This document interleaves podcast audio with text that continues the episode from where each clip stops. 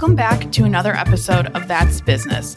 Today's guest is the Chief Development Officer at LifeLab Kids, a nonprofit organization that provides comprehensive quality care to children with developmental disabilities. She started her career as an attorney after graduating from the University of Chicago with an undergraduate degree in psychology and the University of Notre Dame Law School with her Juris Doctorate.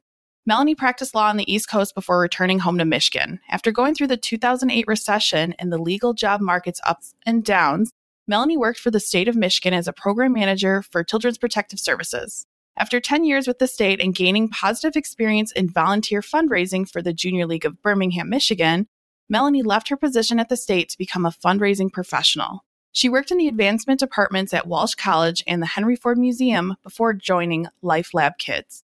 Melanie lives with her husband, son, and three cats in Farmington Hills, Michigan. Melanie, thank you so much for joining. For those of you that have listened, I've brought up Melanie as an example of just badass leadership, women that have changed my life personally, and just someone that is just so great. So, Melanie, I'm so happy you finally came on the podcast. Well, thank you for that hype. I appreciate it. And thank you for having me you on. You deserve all the hype. So you have a lot of you and how, of course, we know each other because I was a former member of Junior League of Birmingham and just have kept in touch since. And I just love your career transition. And you've just been one of those badass women that I know. So, kind of throwing it back to childhood, what did you want to be when you grew up? Or what were you like as a child? I feel like I went through some different phases. I think my peak childhood was like in kindergarten, first grade. I feel like that very much is who I am today. I knew I was a leader. I always had ideas. I was a kid leading people across the playground. Let's go do this. Let's go do that. You know, I was that person, I guess. Someone that they probably would have labeled as bossy and too talkative. You know, I ended up changing schools. It was very difficult for me. I think I got shy. Like I didn't know. I mean, shy in the sense that I just became an observer. And I just feel like this evolution of yourself. And I feel like it took me, I don't know, I don't want to say 40 years, but maybe it was 40 years to come back to five year old Melanie. So when I was first grade, I wanted to be, I grew up in a town that was fairly small. It was Horton, Michigan. It's below Jackson, Michigan. You know, I told people I wanted to be Secretary of State. They thought I meant an office secretary. I literally meant like U.S. Secretary of State. no, the Secretary of State. Like the Secretary of State. And not, Michigan one's fine, but no, I meant like, you know, like a Madeleine Albright of sorts. As I got older, I thought I wanted to be a lawyer because I thought that was the path to becoming Secretary of State. But sometimes, you know, I think I, what I liked the idea is it seemed like that was a very effective position to make change. And I think with kids, you know, you have to get down to the root of like, why did you like that job? And it's like, then people would tell you, like, oh, you should be a lawyer then. You're like, oh, yes, I should be a lawyer then, you know, because someone who tells you that that's what your path should be for you to achieve what you want to do. And it's just sort of funny that you find out in the end that it's really a trait of the job that's the great part, maybe not necessarily the job itself that when you're a kid do you even remember where it came from that you wanted to be Secretary of State? Like that, I don't even think I knew what that was. Okay, this really dates me. This is like the Reagan era. you know, back in the day when you, you know, everybody watched local TV. And so if I went to my grandma's, like local news would be on or state news or 60 minutes. And if you think about, you know, you would, being a kid then, it was much easier to get exposure to different politicians because now there's, you know, 300 million different cable channels. I don't think my son could probably tell you who the Secretary of State is. Yeah, I mean, Gret, he's young, but I'm just saying it was so much easier, I think, to understand like who the vice president was and what they did. And you'd hear them talk. And I went in that era, you know, there was so much happening with na- international affairs. And of course, being from a small town, anything international was super glamorous. You know, I was obvious, always aspirational in my youth it wasn't old Vogues. It was, you know, it was 60 minutes. That's how I glommed onto it. And I can't remember who the Secretary of State was under Reagan, but I just remember listening to the news and just listening to things he talked about and the travel. And I was like, wow, what a job. I don't think I appreciated at the time there really was just one job for that, you know, with that, not and not, you know, hundreds of those jobs, but I'm so curious because I think I knew this, but I didn't realize you grew up in such a small town. But what made you make the jump? I mean, you went to University of Chicago and then went to Notre Dame. What made you do that? You know, like my town I grew up in, it was super small. I mean, I did end up going to like Jackson, the bigger town, for most of my schooling. But I mean, it was one of those post office library combo towns where you had like a convenience mart gas station that was the whole town. I mean, so of course he drove to the nearest bigger town to do anything bigger. But I guess just because I was, I think I read almost every book in that library that they had. You know, it's a closet library, but I think I read everything that was, you know, permissible for a kid my age to check out at the time. And, you know, when you read, it opens your world. You realize that everyone doesn't live like you and that there's a lot of other out there for you to find. And so for me, I always knew that was the big thing for me is like I had to see it for myself, you know, and not just dream it through reading it. And then right. I did well on my whatever the college scores are, ACTs or PSATs or whatever we did. And so I'd gotten a lot of like reach outs and you know, I thought I was just going to go to Michigan because, you know, Michigan was close and there was some sort of Michigan scholarship that for being a Michigan kid. And I just thought that was going to be my path. And I, much to my regret, a little bit still, I didn't apply to NYU because I always thought that that would be my dream is going to school there. But I got a call from the University of Chicago and I talked to a student and he encouraged me to open up their packet and look at it. And when I looked at the essays, there was something just so quirky and unusual about it because it didn't ask you the normal, I would say, stupid, boring questions. They asked you to create other things. So it was like a list of 27 objects or things, and you had to write a uh, story that didn't end in death. Or you had to pick an event in the past, why you would choose to go to it. And so I wrote mine about the Truman Capote's black and white ball, and that was where I wanted to go. and what? There has been a Vanity Fair article because you know I was a ferocious reader even in high school about Truman Capote's black and white ball in the '60s. And one, it was glamorous, obviously, because you're talking about New York City and you're inviting like he invited everyone from the lowest stratosphere, like bums off the street, all the way up to the Rothschilds. And just the idea of mixing these crews and just the conversations you had. And so that was what my essay was about. And so I had to FedEx my essay because I think it was literally due the next day. and they took me. And I don't know. And it came down to I was fortunate to get a good amount of money that it was the same price for me to stay in state or go out of state. And so off I went to Chicago, the dreams of the big city. so it was great for me. I had grown up with a lot of the same kind of people, which is fine. But, you know, there, you know, there were communists. There was this, it took all kinds there, you know, people from the fourth estate. I was like, you got the whole gamut. Plus, everyone there was so smart. It was really intimidating because it goes you know, from being like literally the shark in a small town to being a minnow in, you know, the ocean. But, you know, it was a good experience for me to just get out of my shell. No, and it's so interesting because I feel like a lot of people kind of stay stick to what they know, and some either it's like go crazy or just stay in the same town, grow there, have their own kids there. So I love that. And kind of transitioning to going back to your 18 year old self, what piece of advice would you give young Melanie there? I don't really get into the whole track of regrets too often because I think I'm really happy where I am. And had I changed a decision, I wouldn't be me. And I like who I am now. But I would tell younger me, and I know this would actually would, you know, if you think about the whole ripple effect, this would change my future. But, you know, I felt like I spent a lot of time in my 18, 20s, even up to my mid 30s, really changing who I was to make other people feel big. I am a direct person and I know I'm a smart person. A lot of people are smart though, so it doesn't make me special. But I think that, you know, the, when I was coming up through law, especially, it was not a welcome thing before 2008, and this is just my opinion, you know, law was exceptionally traditional. There was an expectation for you to be that classic woman. You could be smart, but not too loud, you know, and I felt that I spent a lot of time just, I guess, dulling my shine to not stand out.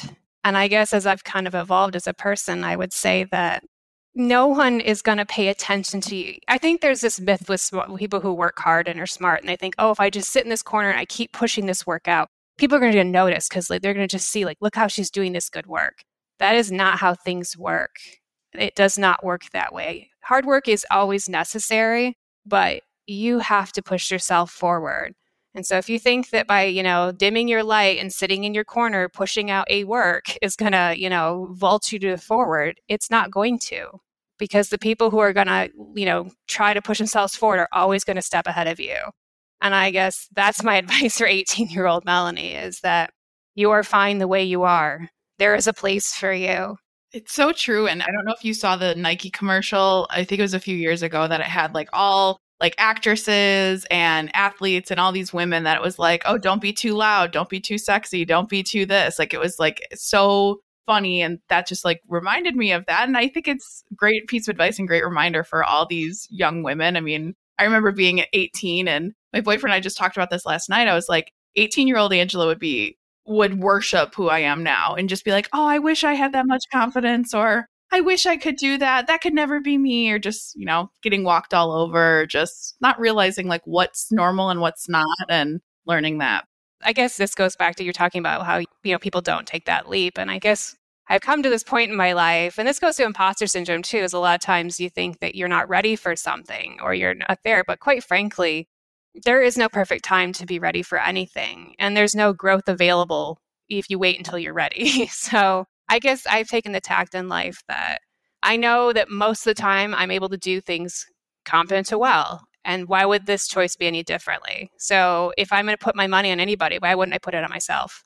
I think it was something else that was said. It was like, would you say the same things that you're saying to yourself to your best friend? And we were talking about this off camera before of like, why don't you take your own advice? Or, you know, you're telling your friend to go to the hospital and they're not going, but if roles were reversed, they would go. So I always like to think about that. Or our mutual friend Kristen had said this, and I, I love this piece where she had said, we're all adults just faking it. Like everyone acts like they have their lives together, but we all go through like the imposter syndrome and kind of go through all this. And a lot of people don't talk about it, but it's so interesting. Now, I mean, you started your career as a lawyer working for CPS, and I know you've told me some of the heartbreaking stories, but also all the great work you did. 2008 happens. Walk us through like what was going through your head. How'd you make this change?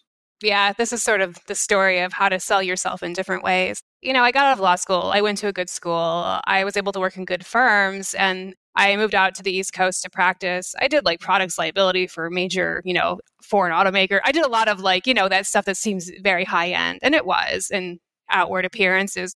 You know, I went straight from undergrad to law school and I I guess I regret that, but in the sense that I I would be curious to see how I, I might have appreciated it more if I had taken space, but we have to move forward from that regret. but, you know, the things I really enjoyed about the law were probably like the intellectual puzzle. I like the research. I like fitting together arguments. But the reality of it day to day wasn't for me. I remember I, when I moved back to Michigan, I got headed to come back to Michigan like in 05. I ended up in the Renaissance Center on one of the floors of one of the towers that was filled with banker boxes of paperwork for discovery. And it was my job for months to go through it with a team and highlight references that we were looking for. And that was just soul crushing for me. You just go there, sit in the room, and flip through things and highlight. And I didn't know what I was doing anymore. I mean, I feel like it's one of those moments, and I think this happens in different areas where you like how what you're doing sounds to other people, but you might not like the reality of it. Does that make sense? It does. I love that analogy. I got to tell people that I was, you know, an attorney and I was doing this like very high powered litigation and it sounded very cocktail party friendly. But the reality was I didn't find a purpose in it. And so it's just interesting sometimes, you know, then I end up getting laid off because the firm lost a couple of its big clients. It was and then I ended up just bopping from job to job. I picked up contract work. I was just trying to stay busy. That was a really bleak time. I had a friend who went to Harvard Law and he was waiter, cater waitering and doing and doing waiting tables at Red Lobster. So it was a rough time for all of us who had, you know, in our minds, we had been told the correct thing is you go to the best law school you can and you're always going to have this job. And in that period, it wasn't really the case. We were a dime a dozen. And finally, I started picking up some work, doing abuse neglect work, you know, just for the court and just representing kids in delinquency cases. And I, I loved it. And I made no money. It was like, you know, it doesn't, unfortunately, for the people who do that job, it's, you know, you just get paid per piece and it's not, you know, the county can't afford to pay a ton. But it's good work and it's interesting work and it's meaningful work. And so at that same time, the state had settled its settlement, had a big lawsuit that had went on with this children's rights group out of New York. They had a settlement and they opened the books so they had to start hiring a ton of staff to meet the requirements of the settlement. And I had gotten to know some people in the state from doing the work as a lawyer. And I, I was just scraping by. And I was like, you know, you're so interested in this. Like, why not come to the inside?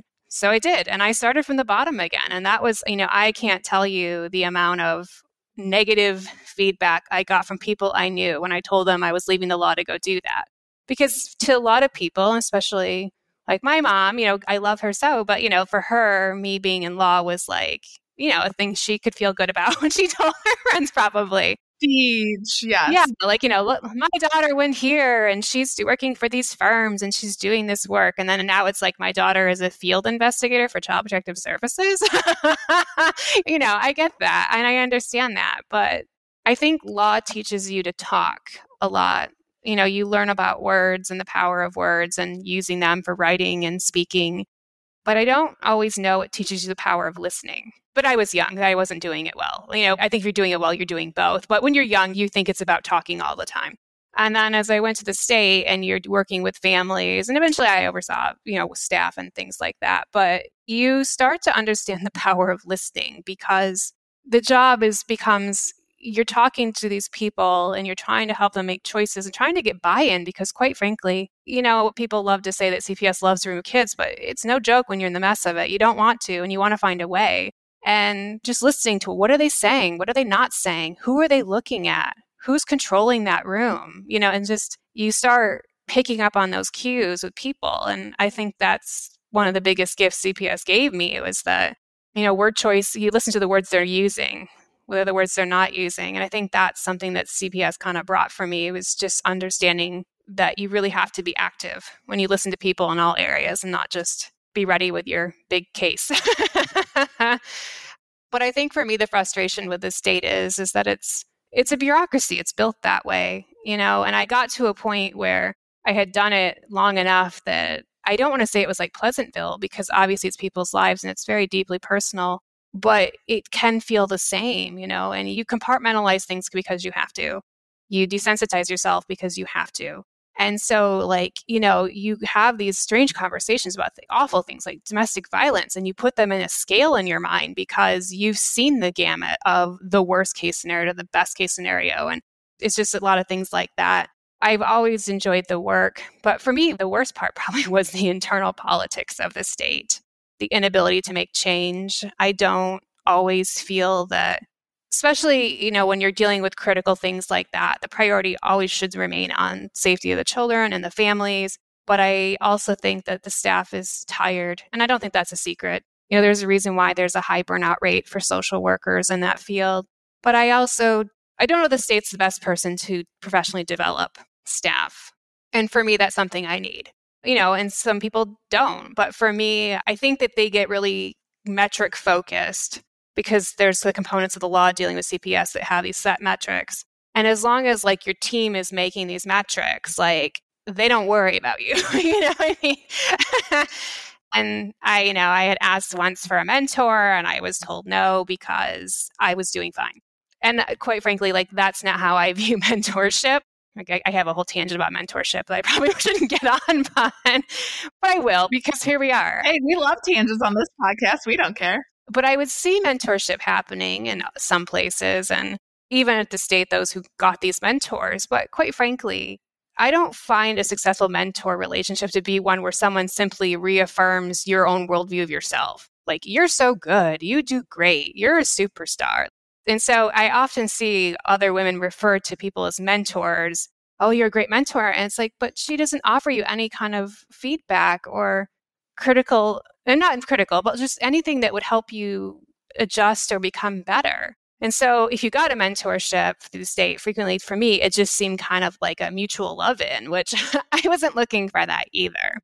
So I was kind of in this weird situation where I was working out of Lansing. My husband was working out of Sterling Heights at the time. We were like, we'd rented a house on the Northville area and I was commuting and driving, and I just I kind of hit this wall where it's like, how long am I gonna am I gonna stuck doing the same thing all the time, where I'm not really moving forward?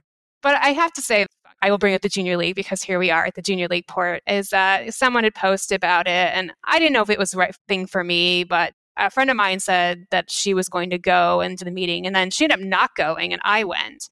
And so I ended up joining the junior league. This is my eighth year, as I was telling you before. And it has been a positive experience. You know, it's been a learning experience for certain. I often joke to the people I'm um, on the board with now because I'm the president that like they're lucky they've gotten Melanie 8.0. I think Melanie 1.0, the junior league, is very different than Melanie 8.0. Someone told me midstream that when you talk you have to make sure that the other person is open to the message. oh, that's a good point. And if they aren't, you're wasting your time. And I think that's a lesson a lot of us have learned these past couple of years. But this person told me this about four or five years ago, and it's really stuck with me is that not everyone comes to the table willing to listen. And her other point was that sometimes, even if you're correct, people will hear you're stupid, you're stupid, you're stupid, you're stupid. Oh, and did I tell you, by the way, you're stupid? Even if what you're saying is correct, it's a hollow victory when the other person takes away from it, you're stupid. And so I like to say that I've become better at being more aware of those times that being right maybe isn't the ultimate victory. Maybe it is getting to the point where you can, you know, have a conversation where people can understand where you're coming from instead of just saying, this is it. and I've always admired that about you because I feel like you think five steps ahead where you're like this visionary, yes, but you also like, okay, I see your potential in the future, but this is how I'm giving you this feedback for this reason. But like you said, people just take it as you're stupid, you're stupid, and that's not the case there. So I love that part of like, is someone open to hearing this? Because I've been told that too, is like, I didn't ask for your opinion or my favorite is they ask for your opinion and then don't like what you have to say because it's not all sunshines and rainbows. It's I'm going to tell you straight. That's exactly how you are. Yeah. One other member, when I asked her to be like my person to help me out, and she's like, I said yes because I know that you know you're about no BS, and it's like, no, that's true. Like I am a high believer in transparency. I still am. I just know there's a difference between being transparent and being mean and just making sure that you ride that line, you know, that you understand it because there's a difference. right. And it is in that presentation piece too. If in your ver- your words, like you said before, when you're talking about being a lawyer, it's all about your words and how you convey them too. It's your message. Right. So the Junior League was good because I actually my new member year they were looking for someone to be a donor relations person, and I thought it would sound like a very glamorous thing to do. It really just meant I ended up running around all over the Detroit metro area trying to find donations for a fundraiser. But it terrified me because I had never really done anything like that. And I felt like I did really well at it in the end. And so I did fundraising for them as part of my, you know, leadership. And as I got to the point of the state where I was getting tired of doing what I was doing, just because I had felt that I was getting really rote. And I don't ever want to be in a job where I feel like I'm just doing things rotely. I always want to feel like I'm really adding value. And I know there's times in your career where you're not a superstar every moment. That doesn't happen, you know, but you know, I just wanted to feel like more sense of purpose about what I was doing. Because if you want to change the world, don't go work for the government, mid level bureaucracy. You're not going to see that change you're hoping to make. You're just quite frankly too small on the pole. But from there, I was like, okay, well, I've enjoyed this volunteer fundraising and let's maybe see if someone will be interested in hiring me. And I can tell you the answer is initially no. No one was interested. I think they looked at my resume and they were like, what is even happening here? Like, what is she doing? Right. Like, you know, you're a lawyer, you have this degree. Like, why? Like, you're coming from Children's Services. Like, how is any of this transferable? It's just so funny in these past years with the staffing shortage how that conversation has changed so much you know, now they are very much willing to consider transferable skills or the idea of training someone into a position because there's this shortage of candidates. But I feel like pre pandemic, it was like, well, you don't have, you know, 90% of the traits we need. So no. And so I guess I felt like I was lucky and I ended up going to work for my mentor now. I worked for her and we're not together anymore, but she hired me at Walsh and she was the director of advancement there. And she's amazing, just amazing, just so smart. And she's playing chess. You know, she had worked at major health systems, she had raised millions of dollars, just really a top shelf person. And the very first day I went to lunch with her, we were out at Bill's, which is, you know, I think it's out on the Woodward in Bloomfield. And someone came up to me who knew her and he said to me, he said, You're lucky. You're working one of the best there is. And I was like, wow. Working with her was like a master class because she thinks so deeply about word choice. Like, you know, you would write something for her and she would go through and she would just tweak these small things through it. And those little small changes were subtle, but incredibly meaningful and impactful. And it just, just the way she thought about things. And I still probably talk to her, you know, every other week or so. But she was one of the first people to give me like negative feedback, which is what I needed. You know, like when the pandemic hit and everyone was on Zooms, and you know, it gets very easy to pick up your phone and just like scrolling through Instagram when you're bored in a meeting. And so I was in this meeting with a lot of people. And so she texted me and she said, I can see that you're on your phone and you look like you're scrolling. And if I can see this, so can the president. Is that a message I wanted? No. But was that a message I needed? Yes. And so oh my gosh. I appreciate her because she would check me that way. And, you know, and, and I never thought it was mean. I, and I, it's funny, like one of my best coworkers ever. I worked with her at Walsh until she retired out from there.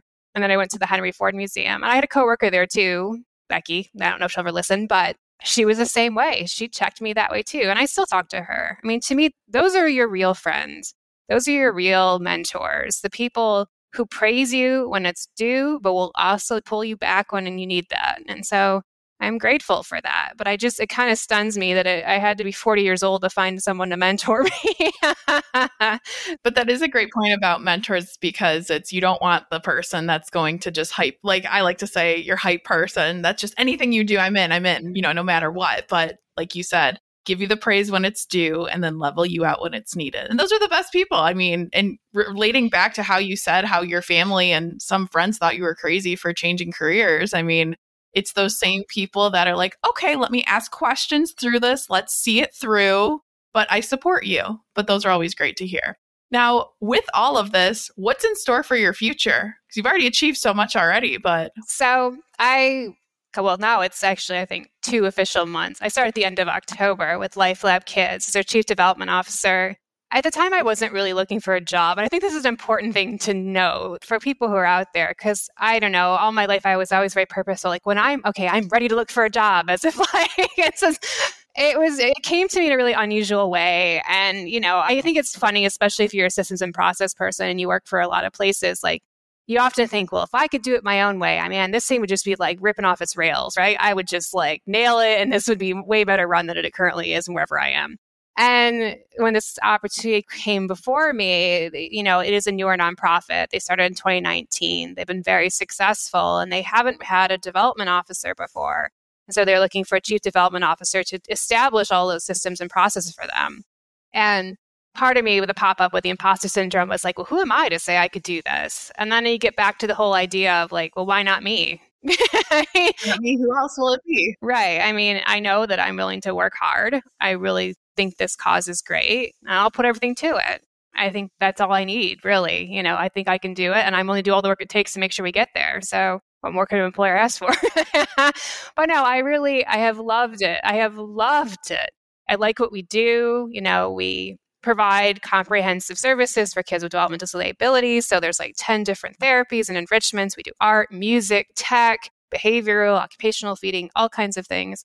And, you know, my boss, Jay, is wonderful. I, I know we're only two months deep, but he is someone who's been successful in a different industry and he started this nonprofit after kind of seeing the struggles that he encountered as a parent with his own child and you know he's been successful enough that he didn't have to do it for anybody else you know we see that a lot people with means do it for their own families and that's fine and that's acceptable but for him it wasn't you know and he's doing it for others and i think that's fantastic what i really like about working with him is he's always willing to consider positives out of failure not that we're failing, but you know, just like let's say you pick something like I don't know, like a service or something, and it just doesn't work out well.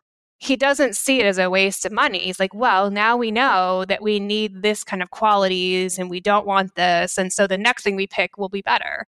And, you know, it's that fast moving ability to recalibrate that's really been a joy to work with. You know, he's very positive, he's got a great energy, but I like the fact that he listens to everybody, he respects all of his staff, it's been really lovely to work in that environment where just that ability to try. Because I think sometimes, especially in bigger places, they can bear the brunt of a small failure easily, right? They have the financial means, it's a blip on the radar. But I think when you get successful, there can be that tendency to stay safe. You're protecting a brand, and that's all valuable too. But I don't know. I guess I'm just happier, you know, with all my burners on high, trying to stir all the pots.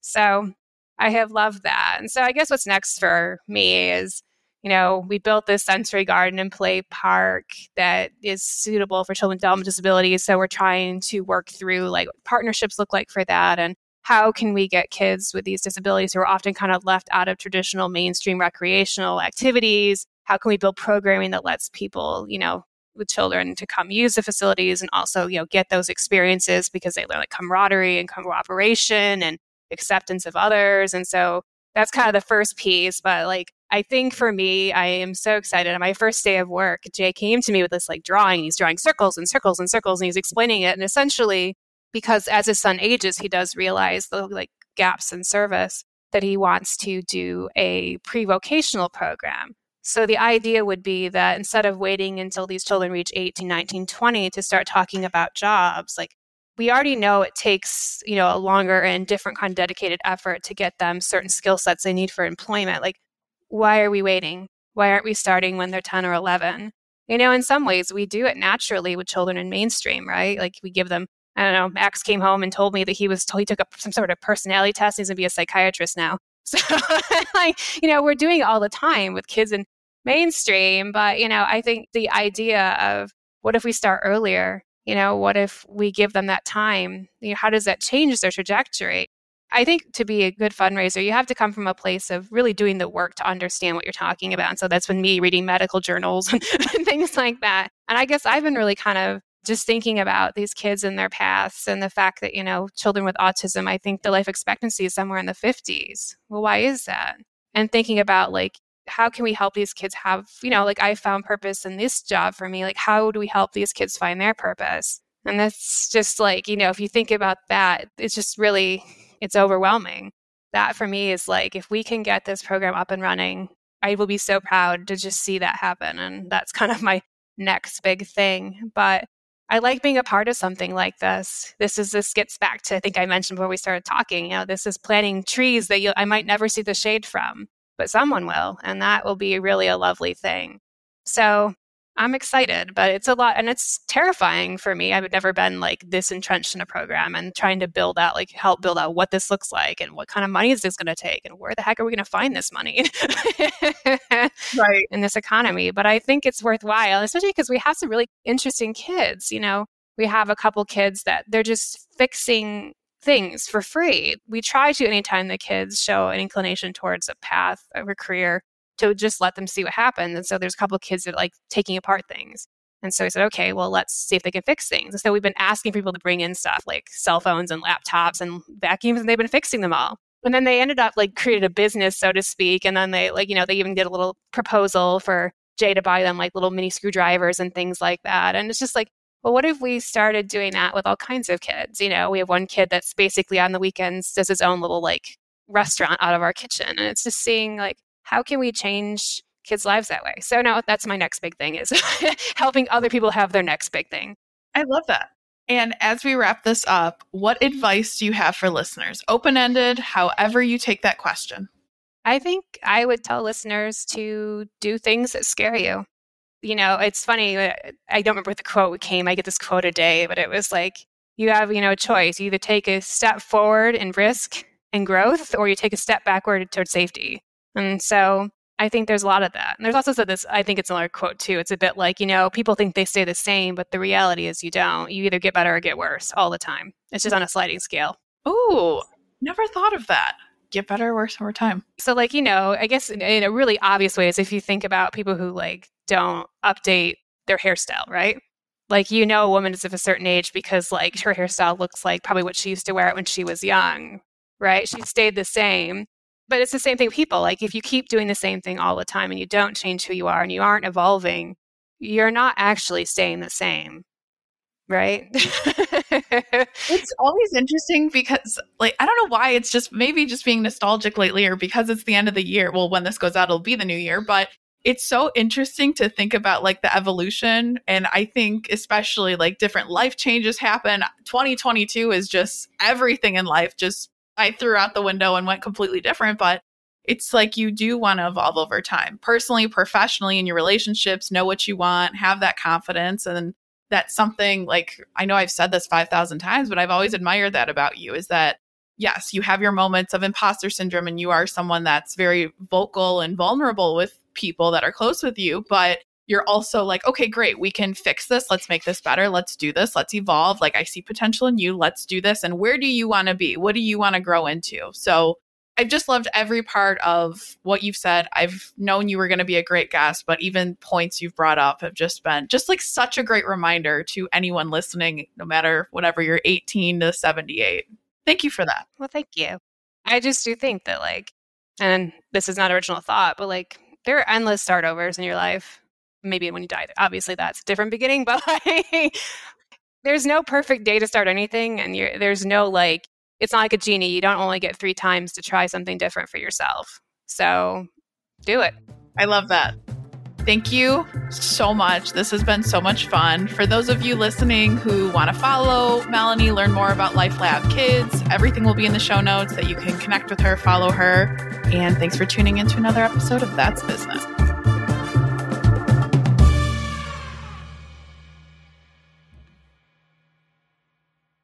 If you're looking for a career change and you're not sure where to start, the Resume Rescue can help. Sure, there's no such thing as the perfect fit for everyone, but here at the Resume Rescue, we're on a mission to find the perfect solution for you.